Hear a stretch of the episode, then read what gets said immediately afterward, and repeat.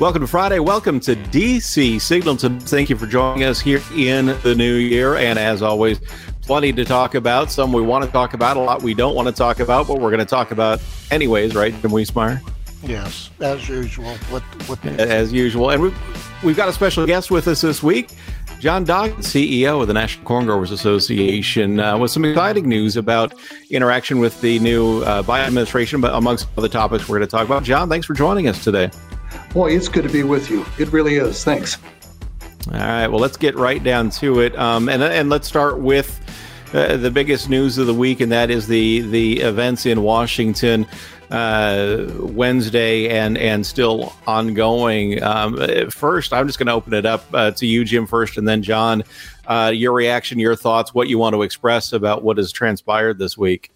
Well, it, it was a tragedy. There was a crime scene at the Capitol, unlike we've ever seen, and it's unfortunate, big time. Uh, and there will be repercussions. It's it's it, it's made a very volatile issue even more so, but it, it really uh, you know uh, emphasizes the need, as John said earlier, you know, for the return of bipartisanship to as um, you know many of the areas that we can possibly get. But it was a very ugly situation brought on by a host of uh, events, and I've never seen a president crater as fast as President Trump has. So uh, you know that those are the initial bottom lines here. But let's hope we've turned the curve to the positive side, John.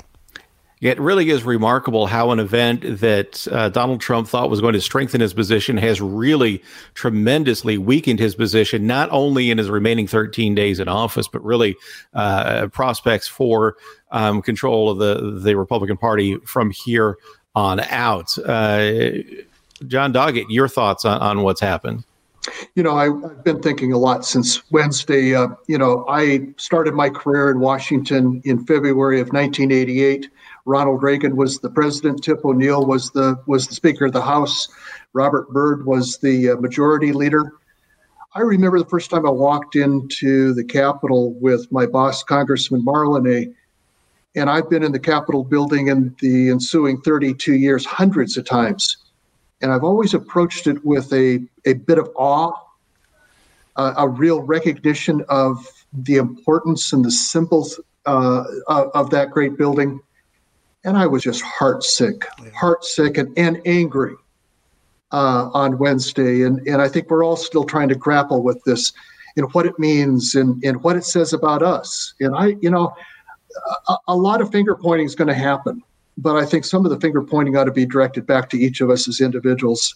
We, we need to be better committed to, uh, to, to this democracy than maybe we have been.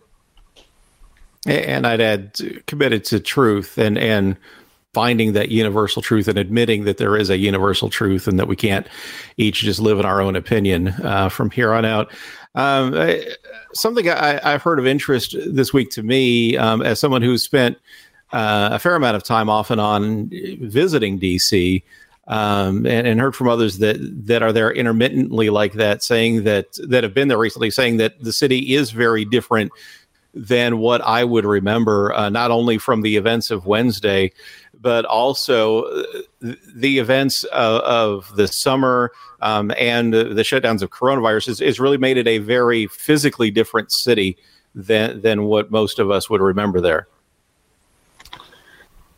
It's all of that, uh, you know, and and you, you see all of the businesses that are you know shuttered, uh, probably will never come back because of the pandemic uh, a lot of people out of work, uh, you know, these moratoriums on, on foreclosures and evictions. When all that ends, uh, we're going to have not only in Washington but but around the country some some really difficult things we're going to have to deal with. It's a different city in Washington, uh, but Washington's a, a resilient city. It is a city that has come back from a lot of different things, and and I was reminding my staff this morning about um, I remembered when I was I was 12 years old, 1968.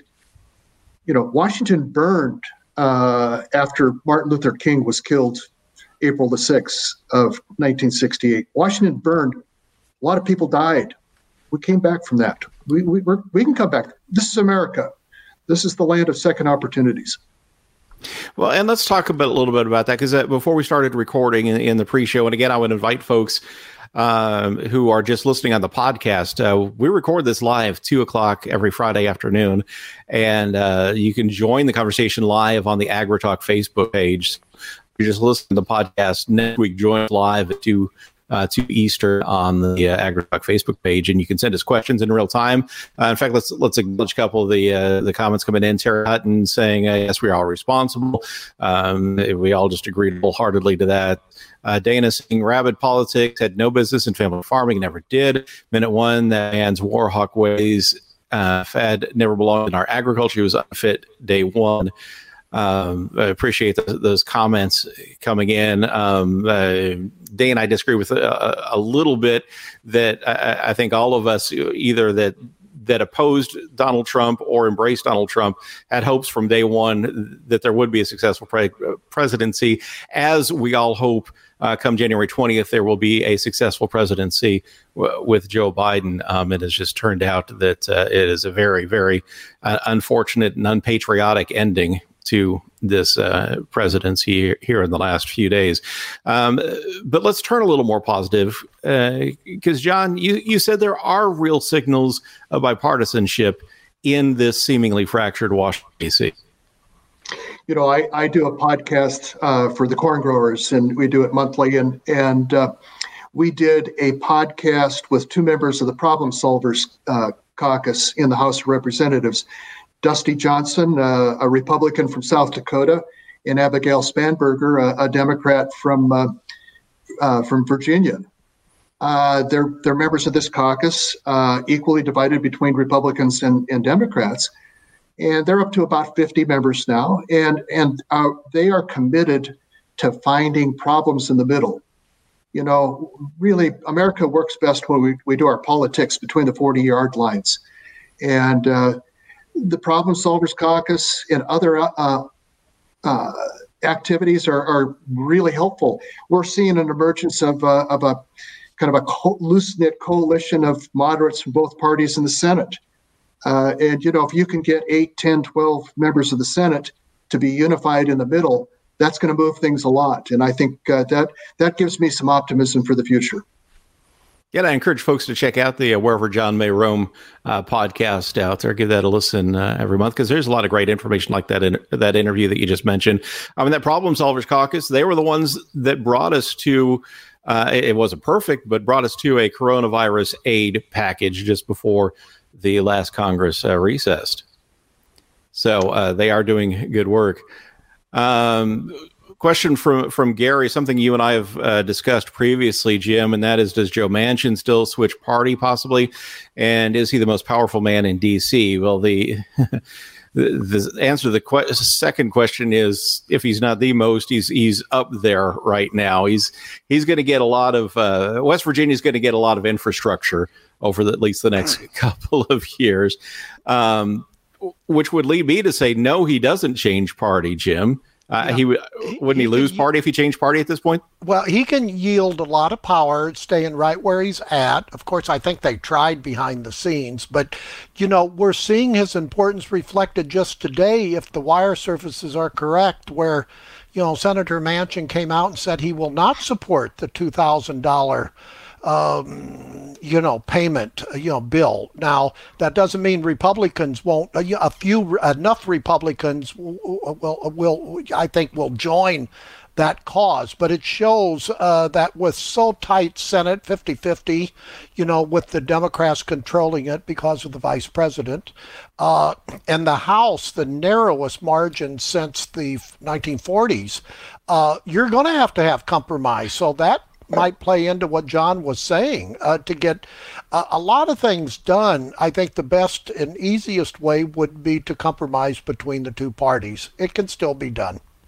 It, can be. And I, I think in some ways what has happened this week might foster some more of that. I mean, you are going to see uh, some hardening positions, posi- hardening of positions on the fringes, but I think there are a lot more being brought into the middle to try to combat some of that. Um, just a, a couple final thoughts on uh, Wednesday before we move on. I'll let you guys uh, uh chime in too on this if you have anything to add. But uh, number one, I think it is important of utmost importance for us and everyone else to say strongly there is no evidence of any sort of election irregularity of a scale that would impact the outcome certified by the 50 states uh, in this presidential election. Joe Biden is the legitimate next president of the United States. Um, that that certification in no way should ha- have held up the the ultimate uh, certification in Congress of Joe Biden's win, but I do think, and Jim, I'd like to hear your thoughts on this, and John, I do think that Congress needs to follow up with some sort of uh, evaluation of election security and the election process, uh, if nothing else, than to build confidence in the integrity of public elections uh, being held by the states. Yeah, there should be some type of bipartisan commission with uh, elders of you know both parties. Mm-hmm. An excellent example is to bring back already Pat Roberts, uh, who just retired from Kansas, uh, Collin Peterson from Minnesota, and other lawmakers of that ilk who who are fair minded. And yeah, I, I do think that they're usually most blue ribbon commissions is just covering up, but you know this one would be airing airing some very sensitive issues out, and I think the American public needs it. John, anything you want to add on that? Sure, and and I think that's a great idea. One of the things I would suggest that they do if they're going to put together a commission is let's get a, let's get local uh, election officials. You know, uh, when I vote here in, in Northern Virginia, I the folks that are running that election over here at the at the local school, they're my friends and my neighbors. I know a lot of them. And, right. and you know the fact that we, that we think that some of those folks uh, are stealing an election that's crazy. But I, I think they have a voice because we have tens of thousands of these very good Americans who go and they, they work at the polls and they count the votes and they help us organize the lines. And this last year they had to make sure everybody was wearing masks. Those are important people to have because our elections in this country have long been under the control of local officials and state officials.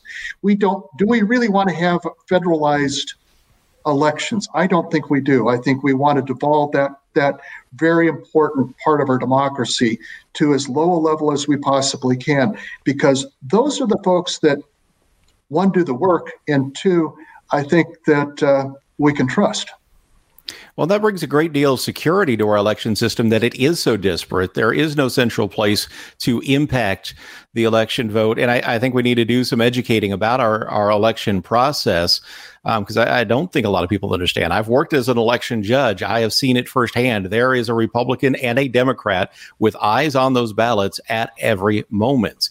Uh, th- this is not something that someone can go in and easily uh, manipulate tens of thousands of votes at a single time. It's just it's it would be very very difficult to do in the way that our votes are processed because we do have local control of how that balloting is done. So all good points there, John. Appreciate it.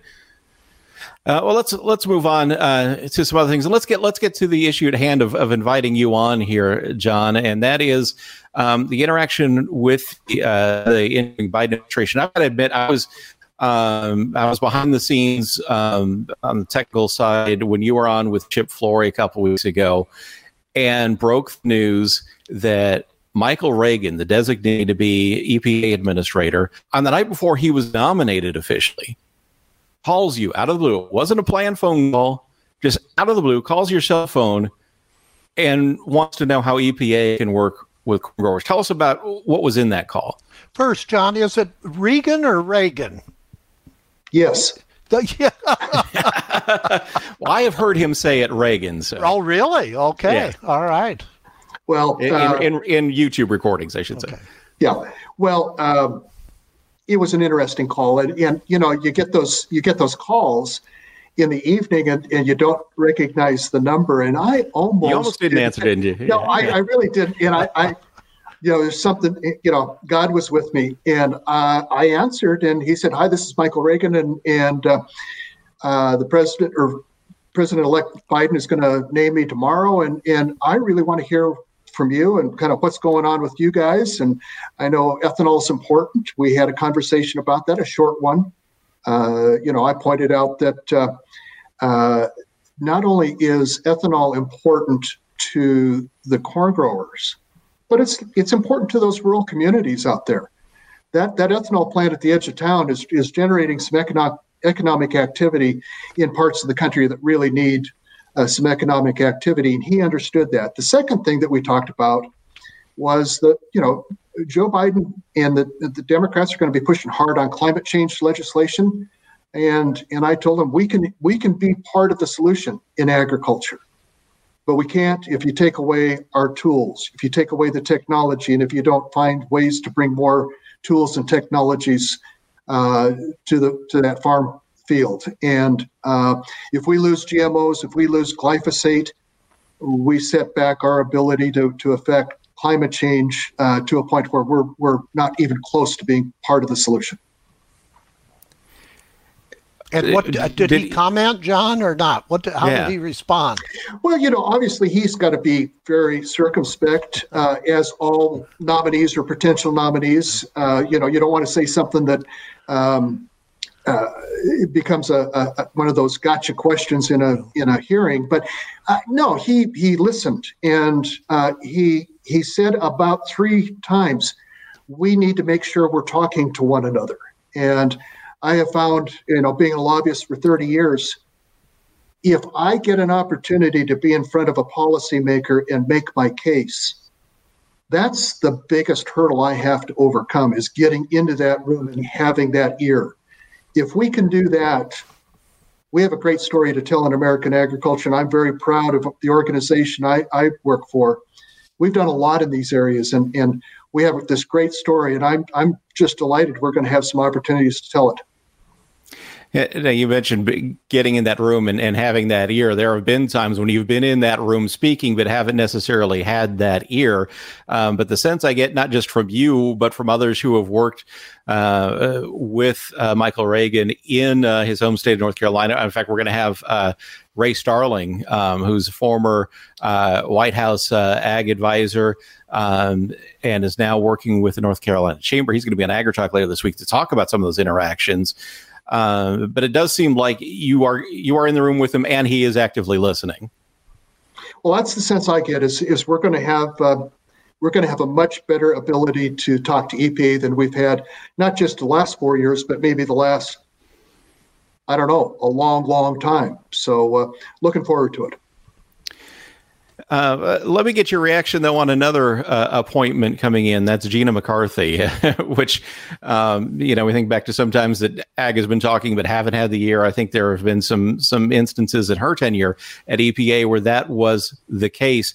Uh, do you have concerns about uh, Gina McCarthy being in that position uh, as the domestic climate advisor for the White House and and and driving climate policy across all federal agencies? Well, the big difference between the job she had and the job she's going to get is the job she had as the head of EPA. That it isn't making it's not only making policy, but it's implementing policy. In the role she's going to have, that's to advise the president on policy. Very different functions. And I think it's significant um, that they're different functions. So we will continue to approach uh, Gina McCarthy like we have in the past. She's, a, you know, she's approachable. Uh, we've had we've had a lot of discussions, and some of them haven't been uh, happy talk. But uh, we'll have some more discussions with her. But I think uh, she's going to be an advisory role rather than an implementation role, and I think that we need to to, to mark the difference there. Yeah. What are have any of your cohorts had similar similar uh, calls from Biden administration officials uh, leading up to this transition? Sure, and and I know that Zippy Duvall got a call. I, I believe uh, Rob Larew got a call. Uh, there are others in the ag space that have, have had calls, but uh, from, from somebody like a Michael Regan.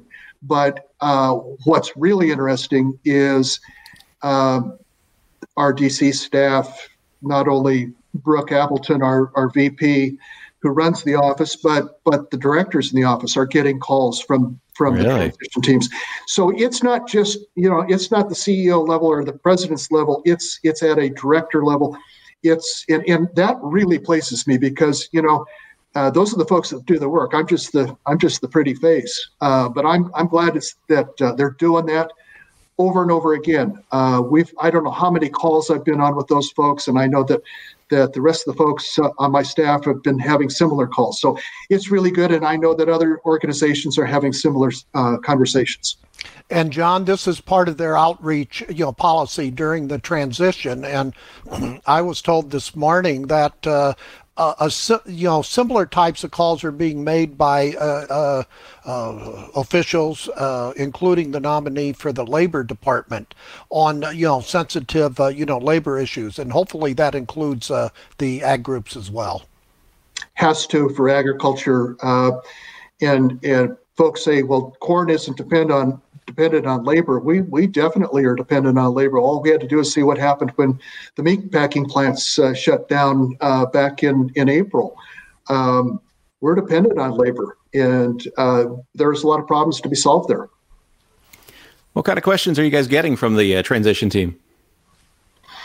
I, you know, a lot around climate change, um, and you know, we we've put together this soil health partnership. Uh, started about five years ago. Uh, it's a we're gathering a lot of data from a couple hundred farms or, across the country on on soil health. Uh, that is something they've asked us about, and and how can can we take the data from there and uh, contribute some knowledge to the the discussions around climate change.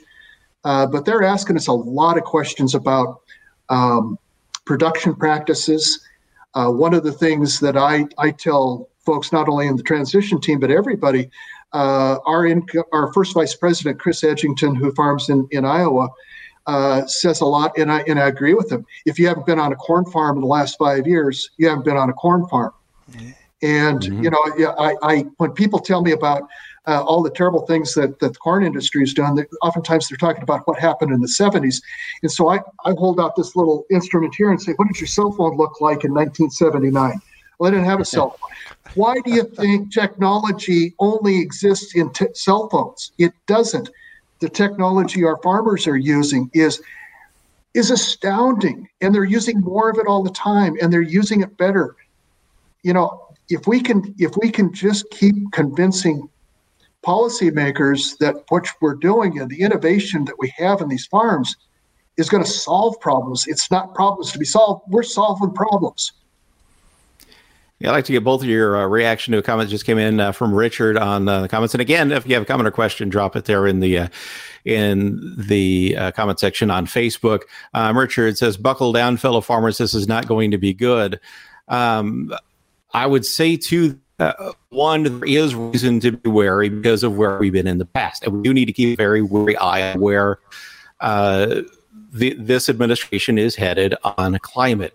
But I would say if that is your only reaction to this, you are going to likely miss out on opportunities for revenue in this administration. And John, I'd like to get your reaction to that first, and then Jim. Well, um, you know, as you know, I, I worked for the American Farm Bureau for 11 years. I was the lead lobbyist on climate change back in the days when we were pushing back against uh, cap and trade. This is not that discussion. That is not on the table. What's on the table? That's right good to now, hear.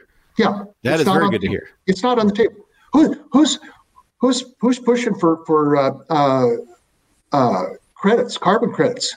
It's it's private industry we need to facilitate that. And and and we we need to be at the table. The most important thing that we're going to see in in this is in this climate discussion is a discussion around opportunity for farmers. We have to be at the table.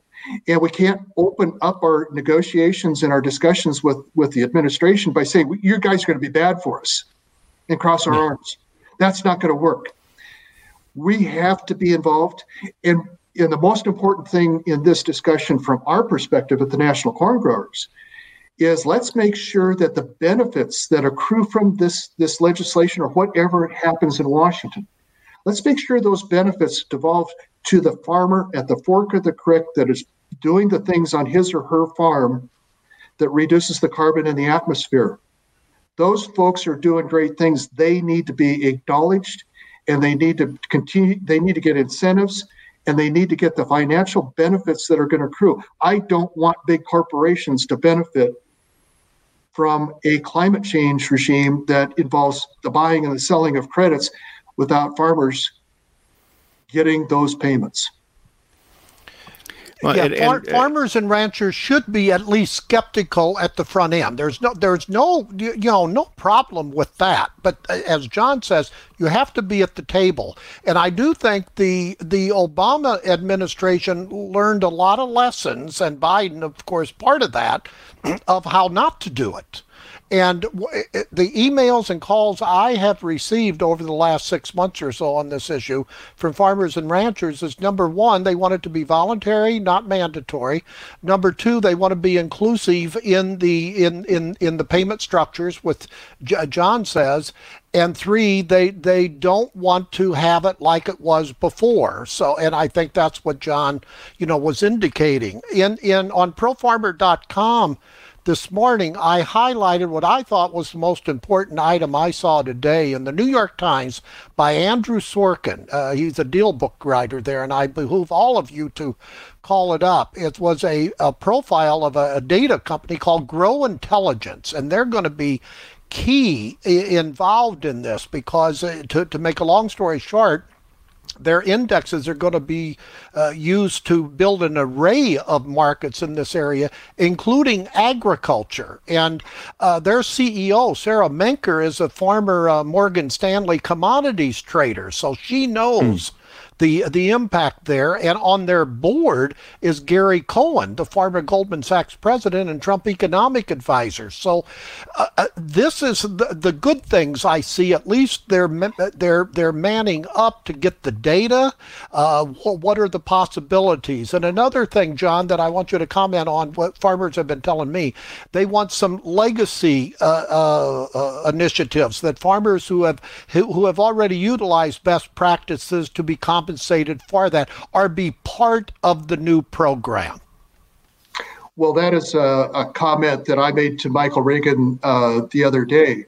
Was if and I hear I hear it a lot from our growers, uh, and that is, you know, I've been doing no-till for a long, long time. I may have, you know, maximized the amount of, of carbon I can put in my soil. I, I need to have some recognition for that. And as I told uh, Secretary Regan the other day, if you if you exclude the good actors, the folks that have been doing the right thing all these years, you exclude all the good actors, all you got left are the bad actors. That's not who you want to deal with. You want to deal with the folks that have made a commitment to doing the right thing, not just last week, last month, last crop year, but for decades. And and he understood that uh, because if if you exclude them, I, I know one way you can go ahead and fix all that real fast. Let's go back to a moldboard plow for two years and, and then start all over. That's not where we want to go. And we're not going to we're not going to advocate for that. But I'm with I'm with Jim. I mean, what I've heard from farmers over the last year is a completely different discussion around climate than we had five, six, 10, 15 years ago. It's completely different and a much, much more acceptance and much more the realization that there's some opportunity here. Will it be perfect? Guess what? It won't be. but you know what? We can make it pretty darn good if we work at it. On that uh, sentiment is being reflected by comment here from Dana. Farmers have green agendas. Last I checked, are we dropping the stewards of the earth mantra? Uh, I think that's probably right on there. Appreciate the comment. Uh, some other questions coming in uh, about livestock and dairy. We'll get to those in just a little bit. But John, while we're on to this climate discussion, I wanted to ask you what kind of reception you're getting about the the effort that corn growers, Renewable Fuels Association, Growth Energy, uh, other groups are putting forward about ethanol's role in driving this climate agenda and, and quite frankly being a much faster way of of um, lowering carbon load through uh, transportation then it can be more quickly and more efficiently than what's being promoted for electric vehicles. And probably sure. more realistically too. Right. Um, short term and longer term. Um, we have some short-term opportunities in places like California. Mary Nichols, the the uh, head of, of CARB, uh, California Air Resources Board. The conversations we've had with her and her staff uh, in the last two years has been completely different than the conversations we had uh, years before that. She understands now that the more ethanol you put in liquid fuels in, in California, the faster you can drive down the the the the carbon footprint for transportation. She gets that. Her folks get that. We're trying to get into the California market with an expansion of the use of ethanol. That's going to take some more time, but I think we can get that done. Secondly, we're going to have a need for octane in this country uh, as we push for for uh, cars to have better gas mileage. We're going to see higher compression engines. At least we hope we have higher compression engines that will need octane, and, and obviously uh, ethanol is a big part of that. And that's why we are pushing for the uh, uh, the Next Generation Fuels Act, which was introduced by Cheri Bustos in the last Congress. Uh, will be reintroduced uh, uh, hopefully fairly quickly here, but you know incentivizes and pushes to get that high octane fuel into the into the system. Longer term, we have such a great story to tell with ethanol, and it starts at the farm. It starts with how that producer raises that crop all the way to how the plant processes it, how all of that is transported. All of that is just so much more efficient than it ever was before. I, I you know, I, I, I dare say that we could say that we're a much, if we could include a greater amount of ethanol in the nation's fuel system, we could do a lot more for the environment than electric cars. In order to do that, though, you're going to have to work hand in hand with the oil industry, and that has been a very uh, fractured relationship, to put it mildly. Um, but the oil industry really relies on the ethanol industry at this point to extend their longevity. I think there is going to be a compromise found there that'll let those two industries work together. We have reached out and reached out to the and reached out to the petroleum industry. Uh, they keep telling me they don't like mandates. We're going to have a mandate pretty soon, and it won't be good for those that produce liquid uh, motor fuels. And uh, I, I, think they need to get they need to be looking at what we're going to do. I don't think that the big um, the the big companies or the big associations are doing much, but I see a lot from individual companies. But we would really like to see the the petroleum industry uh, be more willing to have a sit down and have a conversation with the ethanol industry. It's it's unfortunate we can't seem to get that done. John, how does this mesh into the coming debate on the future of the renewable fuel standard program? You know, I, I, I think, uh, you know, I was looking back uh, a couple months ago at some of the stuff we, we did uh, back in the early 2000s and when we did the first and then the second RFS. We, we had we had signs and, and ads that we were doing about uh, who do you want to be uh, looking to for your your uh, energy needs? You want the American farmer, or do you want Saddam Hussein? Saddam Hussein's been dead for quite a while. We're now energy independent. We were not back then. So we're going to have to sell this a different way. And certainly the, the low carbon high octane uh, arguments are good arguments and they're they're legitimate arguments and, and ones that I think we can hang our hat on. We're not going to give up the RFS until we have something better in hand. Well, 313 mile an hour speed records out in Nevada with a streetcar don't hurt the image of ethanol either. No, they don't. so let's let's have more of those go. All right, uh, let's uh, change gears just a little bit and um, uh, talk a, a, little more about this transition. We hinted at earlier uh, that we want to talk about. Uh, Tom Vilsack coming back to USDA. Jim, you said this morning because of the turmoil with the transition right now, that's probably very good news for USDA that it is Tom Vilsack uh, eh, eh, coming back in that position. That certainly brings a, a, great deal of stability for the agency. Yes, it does, and he knows eh, he knows where the people are, the career people, the excellent career people. He knows how to tap them initially until he can get his people uh, on board. He's well familiar of dealing with the liaison with uh, Congress when he needs to. And of course, he knows the corridors of the White House. And if my sources are correct, he is very close to uh, incoming President Joe Biden, and so I think he's going to have, in addition to his ag portfolio, a very uh, you know a, a, confidential assistant, if you will, to uh, you know President-elect Joe Biden on a on a host of uh, other uh, areas. Uh, to give you my opinion, I think he's a transition USDA secretary that may even have a higher office in the Biden administration mm. in the in the in the next few years. But that's getting ahead of ourselves. Wow. Well, first, John, I'll let you uh, react to what Jim just said. oh, I think Jim's spot on. Uh, you, you don't need to draw uh, Tom Vilsack any stickman figures as to how to run USDA. Uh, he understands that. I, and I, the other thing is, and Jim Jim alluded to it.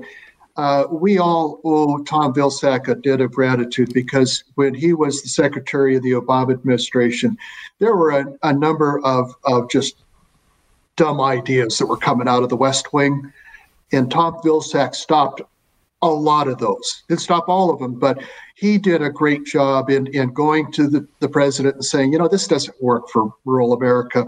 This doesn't work for farmers and ranchers. You know, leave these things alone. And, and his good relationship with with Joe Biden, I think, will allow him to continue to do that. And uh, we need to support him in, in when he does. Yeah, there there were a lot of things that went on in uh, the Obama administration when Tom Vilsack was USDA secretary that people don't know about, where Tom Vilsack really went to bat for agriculture. You you hit on those, um, and I think it's also important to note that Tom Vilsack did have his voice heard about issues surrounding the RFS and around WOTUS. Now, he ultimately didn't win the day all the time on those, but he did have impact on how those came out, and and he was able to be heard on those issues and how they impacted agriculture. And I think, as Jim noted, he'll eh, be able to do that even more so because of his relationship with Joe Biden. Yeah, you, because you learn from from being in in government. So he doesn't have to go through that learning curve whatsoever. So the, he'll be he'll be efficient. He'll be able to tap officials, and several of the officials in the Obama administration are coming back in, and he already knows them. He doesn't have to even introduce himself, and that's all pluses. Now, again, it's not going to be all rosy because of uh, uh, you know he's going to have to follow suit on certain uh, initiatives because he is a team player, but he knows production agriculture now. Uh, so, you know, that's his, uh, I think that's his biggest advantage right now. He knows the risk and reward in agriculture that with any regulation, there's a risk. And as long as there's more benefits, uh, than not, it's okay. If not, why are you doing it? And I think he learned that. Jim, what do you think his top priorities are going to be coming in uh, here in just over a week. Well, I think uh, short and longer term, it's it's it's it's on the climate change arena. I think that's one of the reasons he accepted to come back, other than his you know personal friend, you know, the incoming president asking him to. The second one is when when you hear all the cabinet people uh, that that Biden has proposed, not just one, almost every one mentions climate change in their acceptance speeches, but also in the racial area. And of course, he's got some history of having to deal with some sensitivities in that within USDA. So yeah. that's going to be near his top spot uh, as well. And when he was in the last time, the food policy arena was, uh, you know, in his in his bucket, and I don't see that changing as well. Yeah, you're, you're right. The issue of race in USDA and in agriculture seems to feel like unfinished business for him. Uh, but he seems genuinely energized, John, to be taking on climate in his second run at USDA secretary. Absolutely, and and uh, we had uh, Tom Vilsack on a uh, an effort that we started up uh, uh, last spring on short-term demand with our customers, and we had him be part of that effort. And and he mentioned it several times in those discussions. Um, yeah, he's he's excited about it, uh, and and I think we all ought to be excited about it. I think we have some opportunities here. You know, uh, we did not think we had opportunities to get the ethanol industry to be what it is uh, when we started with the RFS uh, in, in advocating for that 20 years ago. Look what happened. I, I have every reason to think that we, we could have similar opportunities, economic opportunities, uh, with climate change if we do it right. Yeah, and to build on what John just said, I remember reporting in the what late seventies uh, on the uh, on the gasohol days. Remember, and it it just didn't work out. But we learned valuable lessons on structure, how to build a plant more efficiently. Uh, Jeff Broin came in and revolu- helped revolutionize the industry. So yeah, you got to go out on a limb sometimes and not a twig, and and that's what the ethanol industry learned. Uh, creating uh, at the beginning, what it used a lot of water, and now it's what using 65 to 70 percent less water consumption.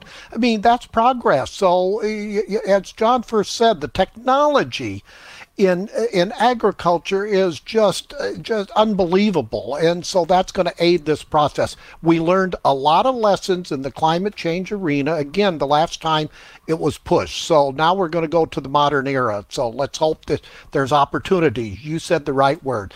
Let's hope there's opportunities for the ag sector. And the other thing, the, the other lesson we learned in the ethanol discussion and what happened after the first and then even more so the second RFS those plants were, a lot of them were farmer owned. Almost all of them were in small rural communities. Yes. You know, that's yeah. important. It's, it's, it's important for, for so many reasons. It's important economically, it's important politically. And, and the, the embrace that we've seen of the ethanol industry, and, and including from our, our friends in the livestock industry, has been really significant. But I think a lot of it is because those plants were put in the right places. Yeah, and look at the success of DDGs now. When they first came out, it was a it was a cast off, right? Product. Now it's a good alternative when soybean meal prices get too high. And again, to echo what you said, John, in the early days of the ethanol, uh, it gave more than a few farmers who invested with the shares cash flow because they doubled, tripled, or whatever their money. I don't forget things like that. Yeah, and and you know what's been interesting is I got a call from my good friend Chandler Keys, who used to uh, run the DC shop for the cattlemen and, and has been working for JBS for, for a number of years. He called me up and said, Doggett, we need to talk about ethanol. I thought, God, you know, we've had this discussion. Chandler, I don't want to talk about it anymore. He said, No, you got to get these plants back open. And I said, Why? He said, Because our plants have converted over to stunning and chilling hogs with with the CO2 out of yes. out of ethanol plants, and you guys got to get them open right now. Yeah, yeah. Yeah. What a, what, a, what, a, what a great deal that is. And, yeah. and, and, we know, Chad, if you know, you know that, that's a yes. major development. Yeah. Well, it's, it's been a stunning twist that we've seen some of these these ethanol plants where the ethanol has become a secondary product because uh, not only because of price but because of some of these other demands. Yeah, yeah, this it's is, incredible. This is great. Yeah. Well, let's uh, turn to some of the questions and comments coming in. First of all, Margot, thank you so much for the kind comments about our discussion here. I greatly appreciate that. Um, let's go to Michael, who says, I don't see $15 soybeans is going to be good, is going to hurt the livestock uh, feeding industry, clear to the grocery store. Um, and, and, I think we all agree on here that there is a range where if we hit uh, on both cattle and soybean prices, it's not good for anybody um, in the long term because of those uh, issues and challenges to the livestock industry. Yeah, but the farmer market reporter in me tells me to look back, and there was an opportunity for livestock producers and hog producers right. and dairy producers to buy, quote, a lot cheaper feed grains, okay, and soy, you know, soy meal. Uh, so, uh, uh, yes, I would echo what the caller said had there not been the opportunity. Uh, that's when you don't have any choices. But uh, I think let the good times roll from the produ- from the producer for right now because I think we're demand rationing right now in the soybean complex. It's going to go pretty quick, and we're seeing it to a degree in the corn, John. Uh, but we're going to have battle for acres you know, this mm-hmm. year. And boy, we haven't heard that for a while. So uh, it, will work itself out. The market has a way. I don't think we're in the Bitcoin arena yet in the in the in the commodities. But again, I want to put that perspective. There was an opportunity. There's that word again to lay off some feed cost. Uh, and if that opportunity was not taken, uh, you know, so be it. The solution to $15 beans is $15 beans. Yeah. Right. Yeah. Right. It'll... Get those plantings. You'll go up 7 million acres in soybeans this year. I mean, that's what the numbers are showing right now. And maybe 2 million, up to 2 million acres more more corn. And that's when then then it'll it'll settle its, itself out in 18 months. Yeah, and uh, John, as uh, CEO of the National Corn Growers, you have to have a sly smile on your face when you see beans out there uh, trying to price in some acres, because that means that there's going to be a price advantage for some corn acres. Gladdens my heart. Uh, you know, it is so nice seeing uh, some places where that there's a five in front of that corn price instead of a two, and and yeah, yeah blip there briefly, yeah, yeah, you know, and and I had a farmer call me, uh, oh before Christmas complaining about the prices. And I said, What's wrong with the prices? Prices are pretty darn good. He said, Well, they weren't when I sold them back in, yeah. in uh, March and April.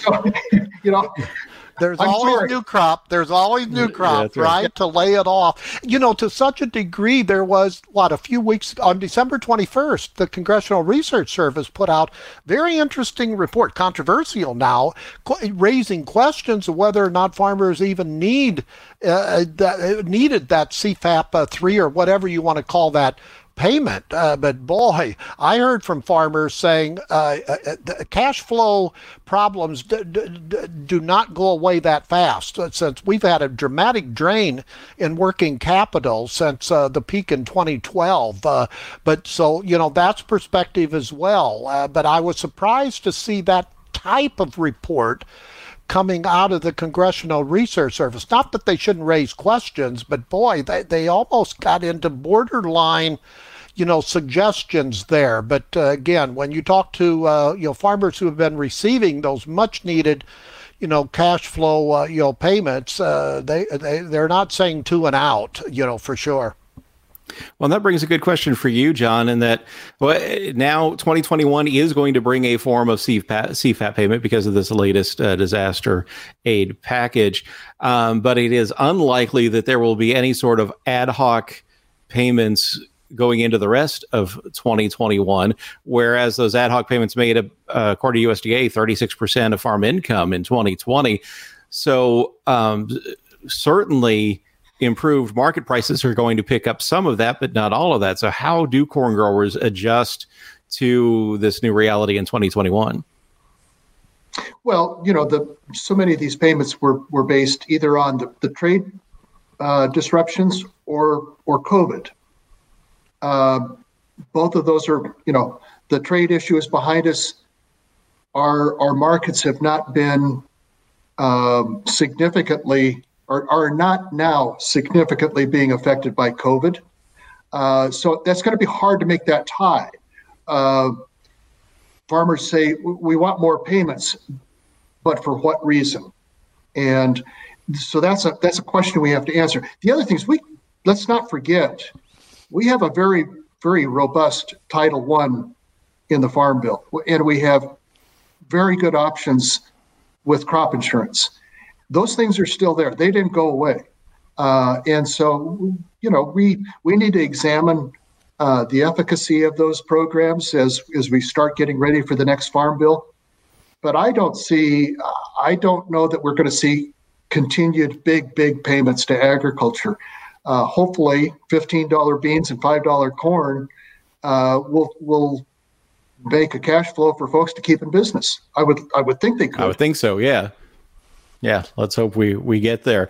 Uh, question from Mary uh, for you, Jim. Any updates on PPD reform or dairy pricing before the next farm bill, or will the new formula be better in 2021 as the country gets back to normal? I think the formula will be better. Uh, Collin Peterson really helped the dairy industry in the last uh, you know, farm bill, his parting gift to you know you know the dairy sector. That's one of the better programs right now, in my judgment, that it gives at least the opportunity for a certain sector of that dairy industry, the smaller to maybe medium you know, size producer. So I think the safety net is uh, never totally adequate, but it's much better than it ever was during my first 40 years, you know, watching, you know, foreign policy. And so now we just have to get more markets uh, uh, opened up. And, and that's, you know, ties into the COVID uh, because the dairy, uh, well, the food box program definitely is helping and will continue to help with the recent, I think, a billion and a half dollars, uh,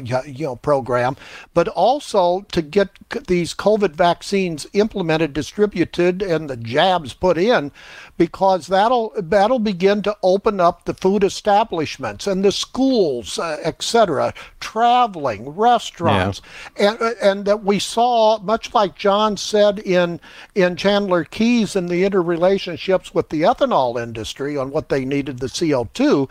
We're seeing the significant relationship to the uh, food, you know, system to uh, dairy uh, to edible, uh, you know, dry edible beans, to uh, dairy, you know, products. So that that's all in an upbeat uh, pattern, at least during the last six months of this year you can project that we're going to have a pretty good demand pull markets almost across the board. We're seeing it in corn now. We're seeing it in soybeans relative to problems in South America uh, and in, even in wheat, as uh, not just a tag along because Russia's had some problems, Ukraine, etc., but also in the in the meat sector because China still is importing the uh, beef and pork. So you, you'll give me a demand pull market any any day, and that's what we're seeing this calendar year. It's not a one month, you know, phenomena this year.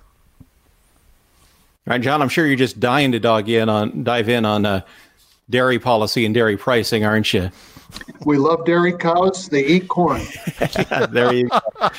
There and you go. A well, cow in every state, right? Yeah. So it's got a lot of clout. right, last item on my list, gentlemen, is uh, when the new Congress comes back in after the new president has been sworn in.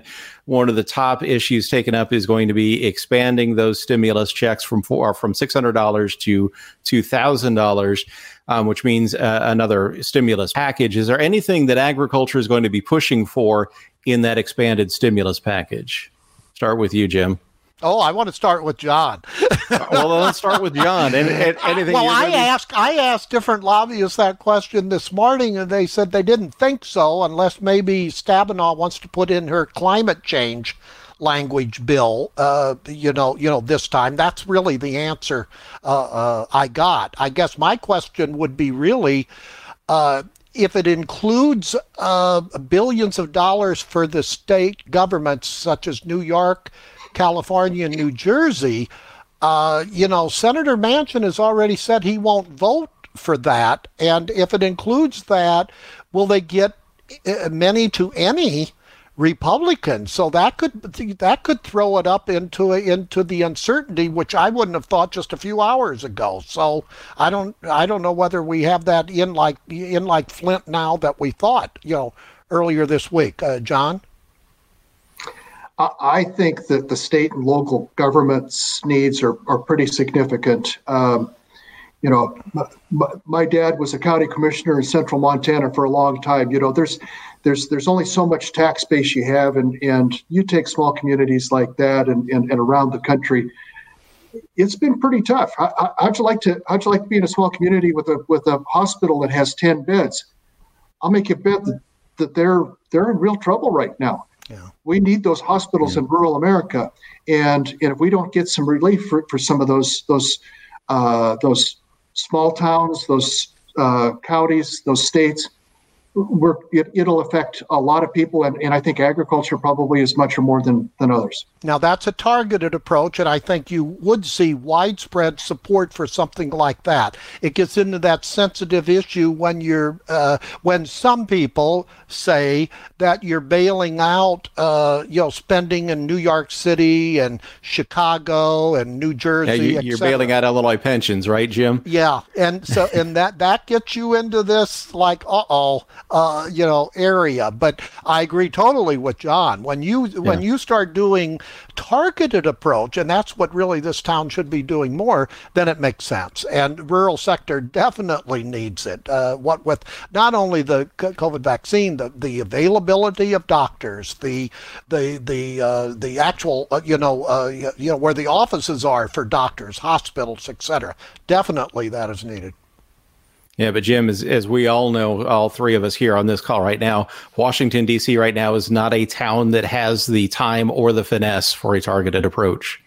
No, but I think it's eventually going to have to happen. It will, and we'll see. We're going to see the return. I just don't know when. I think we have to go through the, the the the, timeline of Trump leaving, you're going to see yeah. next week the House. It looks like the odds now favor that they're going to file impeachment papers uh, Monday already, and they could impeach him. But I think that's the bitterness of this uh, of the of, of some House, you know, Democrats. I don't see the Senate going along because you need two thirds of the vote. But sooner or later, we're going to get back to what Reagan. I think John, you said you came in when Reagan was in, he, he said the line I'll never forget uh, revenge is an emotion, not a policy. And both parties should heed that. And uh, eventually we'll get back there because the events this week uh, told us that we have to have more than a self, you know, you know, midterm correction. We we we have to rethink uh, some of the horrible, bitteral, uh, viral attitudes we have, you know, from all camps. And so, you know, you know, let's be done with it. This thing's you know, being tired. You know, let's get to that middle ground, like John said, because it's out there. The middle ground is out there. They're just not being heard. Yeah, Jim, I, am going to. Well, go ahead, Joe, John. Well, you know, I, I, I, tell folks all the time, you know, if a, if a candidate's running and saying, I'm going to go to, I don't know anything about Washington, I'm completely ignorant about it, and I'm going to go to Washington and fight. You know, yeah and and then people say I, don't understand why why Washington can't get anything done because you send a bunch of stupid knuckleheads that don't know how to listen instead all want to fight. Yeah. It, yeah. it's on both sides of the aisle. Yeah, absolutely. What what I want, what I've I've suggested, you know, I've had candidates call me over the years. I said, if you represent a rural district, go to Washington, sit down, shut up, and listen to what somebody from a uh, an urban district, somebody from a suburban district. Mm-hmm. What's going on in their What's going on with their constituents? What are important, the important things to them? You might find out that you have some common things, and then you're going to have an opportunity to talk about your rural district. But if you go in there and sit back in the corner and yell and scream, you're not you're not effectively representing your constituents. The problem in Washington does not start in Washington. It starts in America, the rest of America, because we are sending these knuckleheads to Washington and expecting them to get something done. Yeah. Indeed. In fact, uh, Margot's there applauding you on comments too, and I'll applaud you as well, John. And, and Jim, before we go, I'm gonna I'm gonna take uh, one some issue with one thing you said. Uh, I, I, do agree that what is driving the uh, impeachment effort is vengeance, um, and that is wrong. Um, I will say, however, that the events that took place Wednesday are so horrific so were such an attack on the Constitution of the United States, there needs to be some significant response to that. And quite frankly, impeachment and pre- proceedings and, and barring Trump from ever running for president again are, are the only mechanism that we have at our disposal at this moment. It's an impeachable offense, but again, the timeline we have 12 days you know and again uh, just uh, from a religiosity standpoint uh, you uh, uh, you know Trump may have treated uh, may have he did he treated his opponents viscerally okay but yeah. that doesn't mean you have to do the same thing we have 12 days 12 days. Most common people will say, well, make sure that he doesn't do anything really bad, you know. But well, and there does, does that, seem to be efforts yeah, there seem to be efforts underway today to make sure that doesn't happen. You saw the statements from uh, the chairman of the Joint Chiefs of Staff and uh, Speaker Pelosi about their discussion of making sure the safeguards on the nuclear arsenal. Um, yes, other and that should be. That yeah. makes sense. You know, that makes sense. But but uh, again, it, it it just plays into the hands of emotions to go through the process again. Where it brings up the politics of it. Does Nancy Pelosi, real House Speaker Pelosi, just want to see Trump impeached twice because no other president has been impeached twice? You know, it just raises all these issues again. Enough well, but then what other mechanism is there to fully repudiate the actions that were taken Wednesday? You look at Trump the last few days, and it's been so unlike Trump he's uh, not only demoralized, which he should be, it, it, the, he's caved in un, under support. He has lost many of the establishment Republicans, etc. But, but but but that is not the organization of the United States of America repudiating what took place. And so I, I you would want to see him actually impeached in 12 days. In 12 days. Well, not necessarily in 12 days. Uh, uh, again, to me, uh, the, uh, I, I, feel somewhat satisfied in what I've seen today that that the capability for him to take action against the United States has been marginalized. Um, or I should say, take action against the United States again. Um, but but I think that there needs, and I don't. So I don't think that he needs to necessarily be removed from office in 12 days because that's a huge hill to climb. But I do think that there needs to be a public repudiation uh, from the organization of the United States in whatever form that is. It could be repudiation of vote. what took place. A censure vote could be censure vote, but a censure vote still doesn't block him from running again you know, it was interesting yesterday, uh, a, a, voice of moderation um, and of, of restraint was Josh Bolten, of all people. I mean, if Josh, if Josh Bolten said, first do no harm, and you could make this worse by by impeaching him or invoking the 25th Amendment. Yeah. And so when, when when Josh Bolten is is your voice of moderation and reason, I, that's that's something else. that is. That is. Um, but, but, the point I was, I was trying to get to there is that doesn't necessarily have to be done in the 12 days. That can that process can still play out after the, the next there, 12 days. Just there's no right answer. I hear what you're saying. Yeah. You know, it's it's well, an ugly situation. Just ugly situation. It is an ugly situation. Over but, with. But we've got a bright week ahead of us. So Jim, as always, and John, be thinking as I come to you next on this. Where are you looking for a signal over the noise next week? It may, may be hard to find signal over all the noise we're going to get next week. But where well, the signal's coming into next week. Yeah, you want to see. Uh, well, you want the the remaining cabinet people in, especially in the security areas, to stay on the job. So I'll be looking at that. Two is you want I will be looking at to see if Trump stays, uh, uh, you know, demoted, if you will. Uh, hopefully he will. Third is uh, I think we're just in the marketplace. We're in a, a really bullish market, so we're going to see. We're going to get those, which USDA, is just unbelievable. Yeah, we're going to get those USDA reports on the what the 12th, I guess, and it should show a declining carryover and squeezy tight stocks to use for soybeans. And uh, John, you may want to tell your friend who sold uh, what corn early, uh, you may want to blame that on USDA for having very unrealistic estimates early on of China's corn demand. So I, I again, I'll, I I've been shouting that for months, and I don't like being negative to USDA, but I think the World Board let down the ag sector big time, and they should have act, act more adequately forecast the demand pull markets that we're seeing right now because a lot of people did. But that's what I'll be looking at in the uh, in the week ahead. Well, that was going to be my first question to John. Was uh, in this segment is, are we going to see a realistic number from the World Board on China come Tuesday? On corn, China. Yeah. Me? Yeah. Yeah, you. You're the corn guy. Come on. Define define uh, reasonable?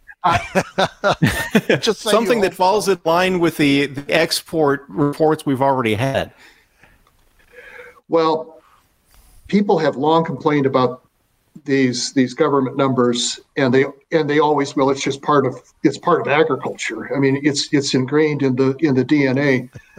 um, but there's been some some mistakes made and some things that have not gone the right way, and uh, we all need to work on those in in in times to come. Uh, and I'm hoping that the Secretary T- Secretary Vilsack can can deal with some of that because uh, we have way too many people now not trusting these numbers at all. Yeah.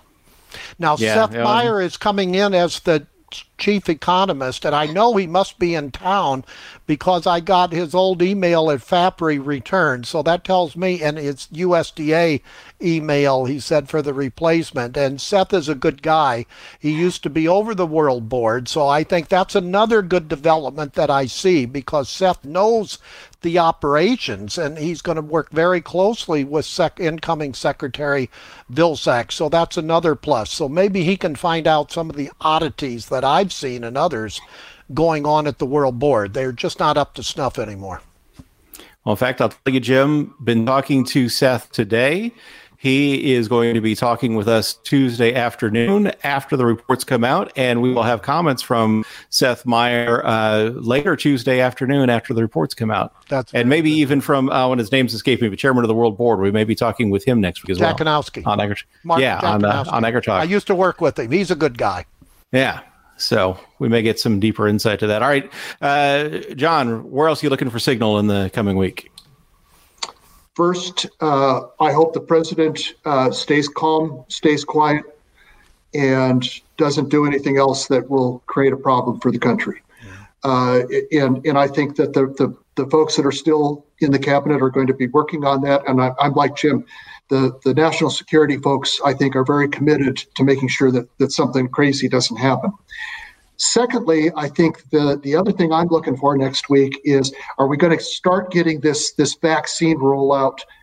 Um, we're way, way, way behind. We need to get these vaccines in arms as soon as we possibly can.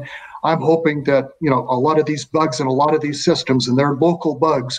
I'm hoping that they get worked out and we we we get vaccines and arms. It nothing else is going to happen in this country until we we we defeat COVID. We have to defeat COVID. And, uh, you know, I had another person I know pass away last week from this. We lost 4,000 people yesterday. We're, we're, we are in a horrible place on this we have to we have to conquer the, the, the, pandemic. John, before we leave, I wanted to ask you something popped up on my screen here. EPA Administrator Wheeler is going to make a an ag announcement in Mississippi Monday with Senator Hyde Smith, state officials, and the Mississippi Farm Bureau president. Uh, do you know anything about this? I hate to break this on you. I don't know. Is that dicamba or you know? I don't know it might be dicamba, but boy, I, I'd hate to, to, to speculate, Jim. Okay.